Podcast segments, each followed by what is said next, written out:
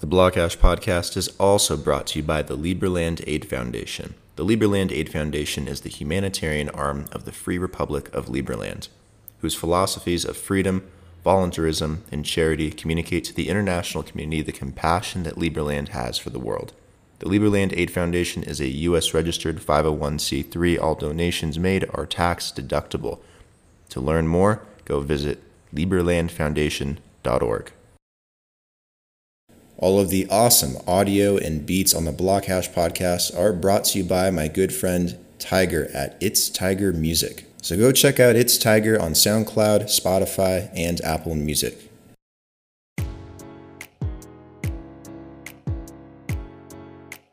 What's up, guys? It is Wednesday, November 18th. This week on the podcast, I have CEO of Education Ecosystem, Michael Garbade, where we talk about the role of blockchain in education and how they are actually doing it. So be sure to check them out in the links below in the description and see for yourself. Anyways, be sure to subscribe and share this episode with somebody that you think would like to learn more about blockchain and education ecosystem. Enjoy.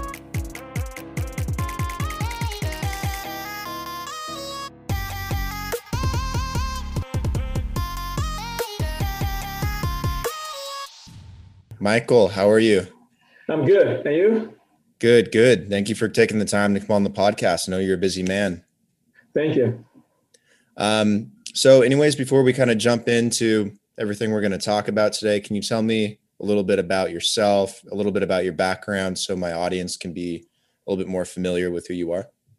Sure, sure, sure. Hi, everybody. My name is Michael. I am co founder and CEO of Education Ecosystem, formerly known as Live EDU. I'm a mix of an engineer and business guy. So I code in Python, I do Django, I do JavaScript, I do um, Quasar as well. I worked in the past at Amazon, I worked at GE, I worked at UniCredit as well. Before that, I co-founded an e-commerce cashback company called Kyoda. And I have experience in e-commerce, I have experience in venture capital, I have experience in you know, investment banking, I have experience in corporate finance, and um, I used to work in Europe and I used to work in Europe and Asia. And um, from my studies, I studied business administration, physics for my master's degree, and then um, I completed a PhD in finance. Wow. Did you travel a lot? Yeah, I, I traveled a lot. Um, I traveled a lot for work, and uh, in general, I like traveling. And the different, you know, roles that I was, uh, that I took over, they allowed me to travel because, like, um, I was involved in companies that were kind of like based in um, Europe, Asia, mostly. Yeah, where, where's the place that you enjoyed working the most? Actually, that's interesting. So um, I know pretty, Europe pretty well. So I kind of like grew up in Europe. So I didn't find Europe interest, uh, interesting anymore after school, um, after college. So I found Asia pretty interesting because everything was new, right? Mm-hmm. And um, I had a chance to work in China. I had a chance to work in Japan. I had a chance to work in Singapore. And um, because like Asia is not that huge, I got the opportunity to see like you know many places. And that was like a new experience for me. It was a new culture. Everything was new for me. So I found like um, Asia pretty interesting. Was it hard to adapt, like with the different language and everything, to work there? Oh, that's interesting. So overall, it was not pretty hard because I didn't even have to learn any language because mostly people I was dealing with they spoke English, right? Right. So in business, I was speaking English. Um, privately, people spoke English as well. So um, you know, compared to the U.S., people in Asia speak you know second language, which is English, pretty well. Oh, that's so good. Like, um, something that you need to kind of like command to kind of like um, progress in your career. So English is pretty common. Good, good. Well, I mean, that's helpful. I've, I've only been to Latin America and I've been to Europe once. So I got some traveling to do still. So tell me about um, education ecosystem. Like, what is it?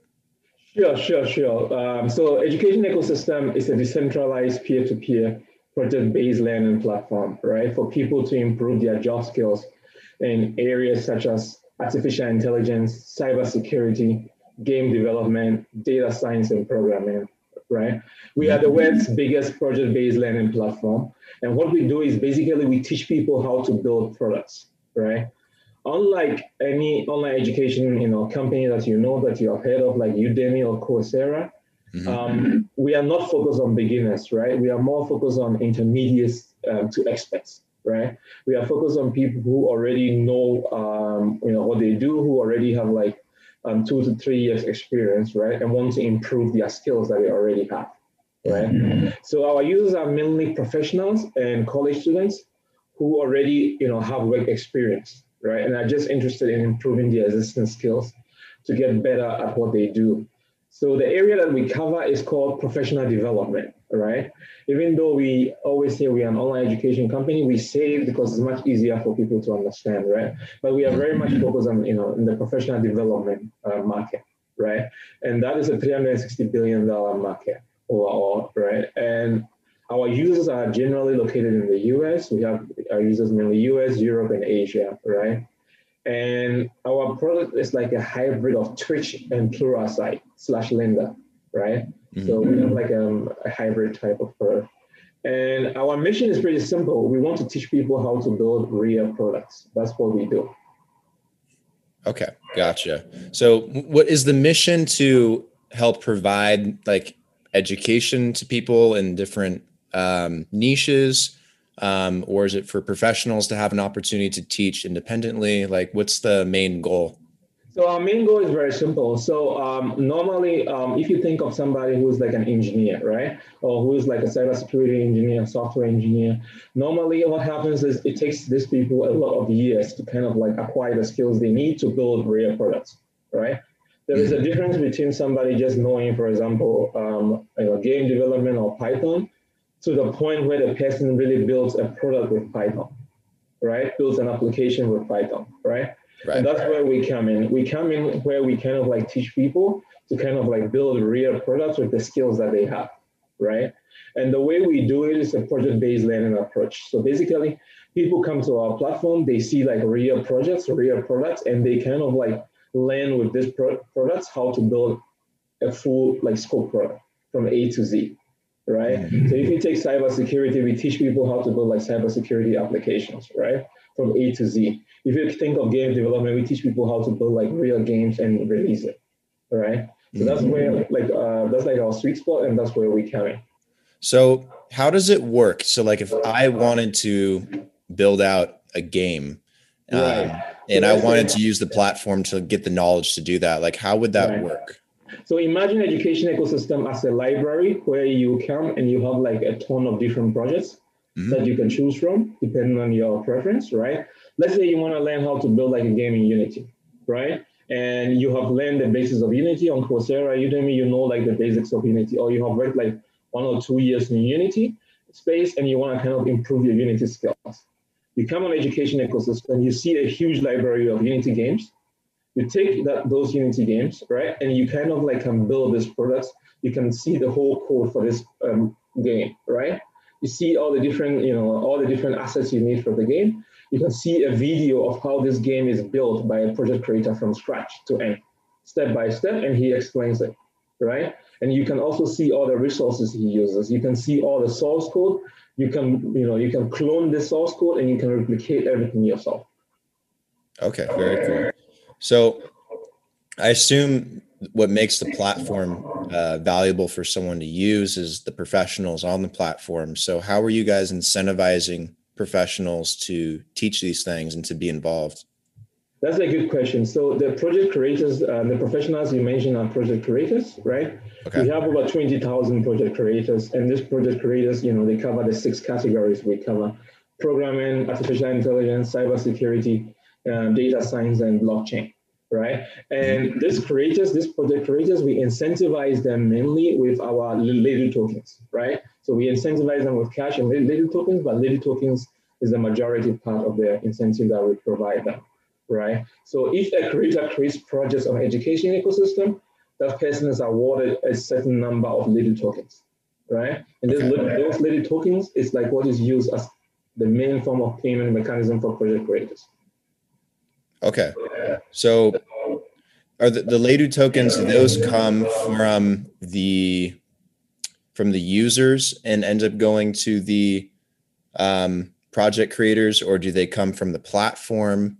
Um, like how are those distributed? I guess that's a good question. So at the inception of the Ledu Token, when we kind of launched Ledu Token, we created like a pool of Ledu Tokens, right?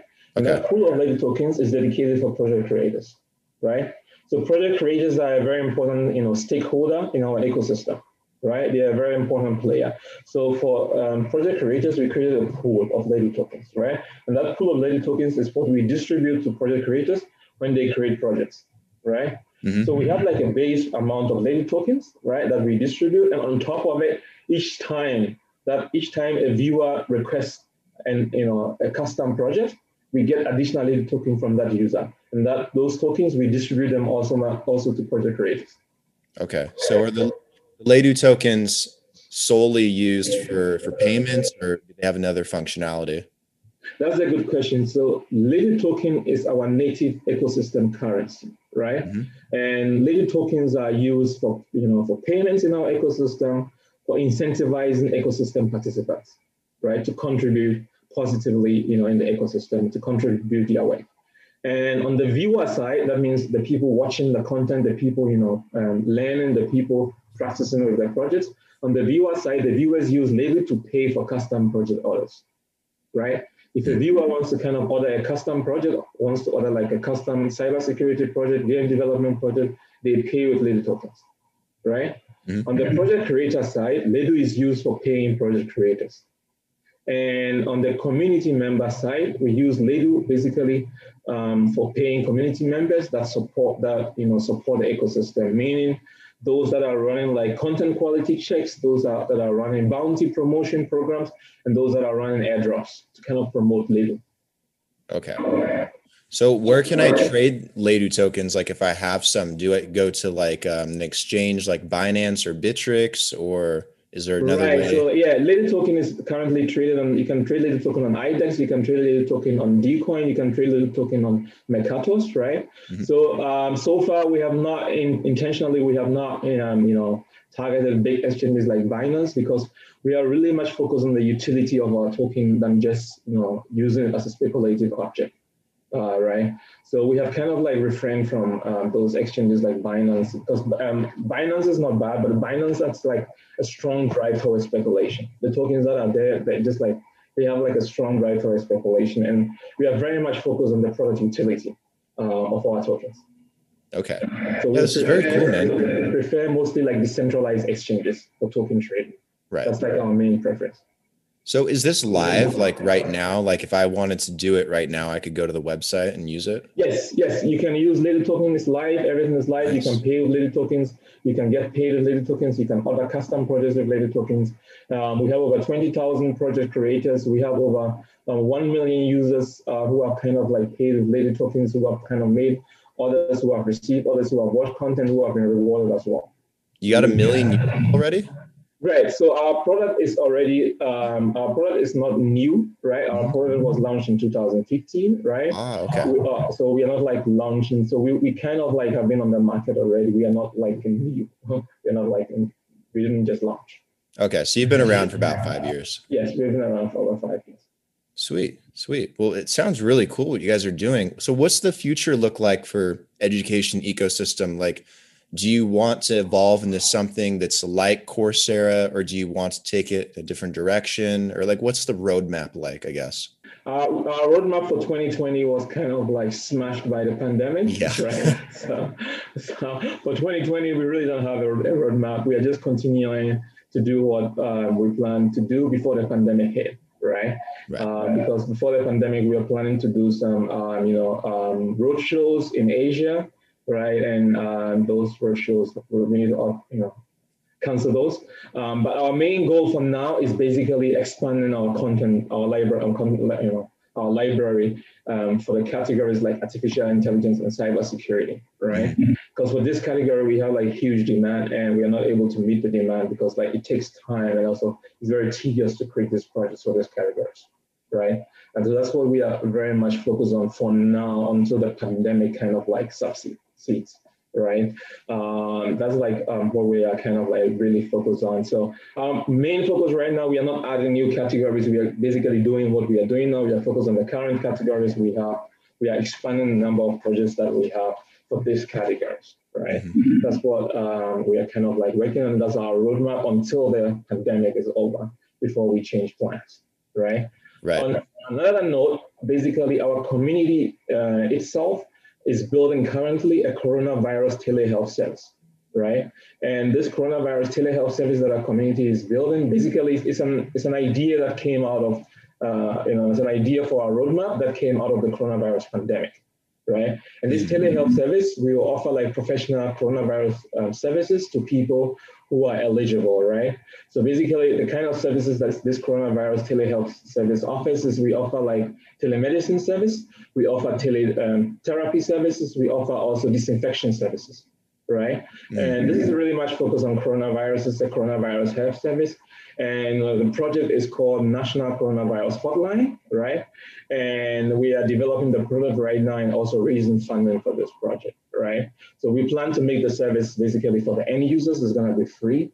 And um, we are working on currently like on funding from, you know, a mix of government and private foundations, right? Mm-hmm. So this is like something that we added to our roadmap in 2020. We didn't plan it in 2019, but due to the pandemic and the nature of the pandemic, you know, how fast it is, you know, um, growing and uh, how fast it is, we have realized that it's not something that's going to go away right away, right? Um, our community started uh, with this, you know, community um, project, and we are almost like 50% through. We expect to launch in the next four weeks. Gotcha. Well, that, that's a cool addition to everything. So, like, did the pandemic set you guys back at all this year, or did you guys see more users come on because they can't go into traditional schools or educational systems, or like, how did it affect you guys? So, the first wave of the pandemic was pretty positive and great for us, right? Mm-hmm. Uh, because the first wave gave us a lot of users, it gave us time we even planned for a lot of traffic, right? But the second wave hit us a bit hard because one of the ways that we monetize our product is really to B2B as well, right? So on the B2B side, we help companies, um, you know, accelerate their product developer adoption, right? We help companies basically gain more um, developers for their APIs. We help companies train developers for their API and SDKs, right? And one of the ways that we kind of like, uh, you know, work with companies on this product is through tech events, right? Mm-hmm. And these tech events have been scaled back right? So all these companies have scaled back their tech events. So that's where we have been hit, um, you know, um, much. And also like because of the pandemic, uh, nobody knows actually what is going to happen next in the next month. So every company is kind of scaling back their plans a bit. Right? right, and playing more like waiting mode. So yeah, that's how it has affected us negatively. On the positive note, we get a lot of users, we get a lot of traffic. Um, so it's like a plus and minus. Which tech events do you usually uh, attend or look for people? Right, right. So the biggest tech events, like um, the big, biggest tech events, are those kind of like. Um, so for each programming language you can think of, each you know mm-hmm. categories we cover, right? There's a cyber cybersecurity conference. There's the annual cybersecurity conference, annual Python conference, annual JavaScript conference, annual Django conference, mm-hmm. um, you know Java conferences. So for all the categories we cover, all the subcategories we cover. There are conferences, right? And those conferences we are there all the time, right? And this right. is where kind of we meet you. This is where we meet users easily. This is where also we gain our B2B customers and work with our clients on APIs and SDK, helping them gain adoption for their API and SDKs. Yeah, it's kind of sucks the most the conferences are, you know, shut down, rescheduled this year and going into exactly. next year. It's oh, it's a such a mess even for me too. online, digital, but I mean it's in infancy you don't get it's, the same scale and production. It's not the same. It's not the right. same as being exactly. in person and having exactly. a conversation. It's so weird. Exactly. Exactly. That's that's basically the main pain point. I know. I know. Where are you based now? Right. Right now, I'm in California. I'm, I'm right now in LA. Mm-hmm. Um, I was norm- I'm normally in San Francisco, but because of the pandemic, uh, next two months I'm gonna be in SoCal. Yeah, let me know if you're ever in Vegas. I'm here half the time, so yeah, let me know oh, if you nice. ever come through here. Yeah, that's nice. Actually, before the pandemic, I was thinking of exploring Vegas before mm-hmm. everything kind of like hit hit hard, and Vegas was um, closed. I assume it's still closed or it's still open. Uh, it's well, they did a mandatory uh, mandatory shutdown uh, for the next couple weeks. I see. Uh, the governor just made that announcement the other day. Oh, I see. But um, I don't know. Vegas is still operating. People are still doing things. So it's people are stubborn here. I don't know if they'll stay inside. well, that's interesting. How long have you been in Vegas? Did you grow up there? Did you uh, um, did you just move there? Yeah, I well, I grew up in Oregon, and I moved down to Vegas when I went to college in California because it was closer. Um, and then lived in Vegas a couple years after I graduated college, and then I've been living back and forth between here um, and Medellin, Colombia. So I oh, just got back from Colombia uh, a few weeks ago. So recently back stateside. Interesting. Interesting. Very cool. Very cool. Yeah, I love it. Um, yeah, anyways, before we wrap up with the episode, how can people find education ecosystem? Do you have social media? What's the website? Give me the details. Yes. Yes, so our website is education-ecosystem.com, right? And my personal email is michael at um, education-ecosystem.com. Um, our website is like, again, education-ecosystem.com. And there you can find, you know, all the projects we have and all the content we have in our project library, right?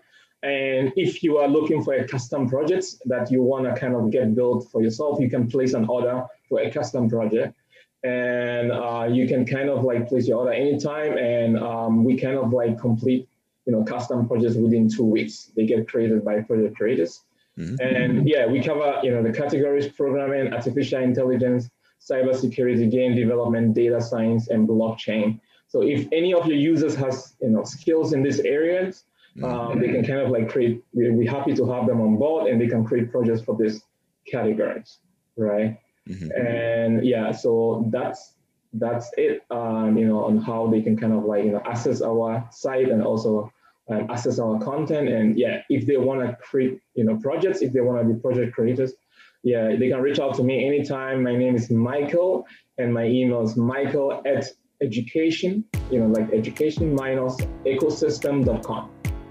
Perfect. I'll put everything in the uh, description so that they know where to go and they can find everything. But Michael, thank you for coming on. Really appreciate it. I know you're busy, so uh, means a lot. And um, yeah, thanks. Hopefully, we can talk some more soon too. Thank you very much. It was nice being on your show, and hopefully meet you soon in Vegas.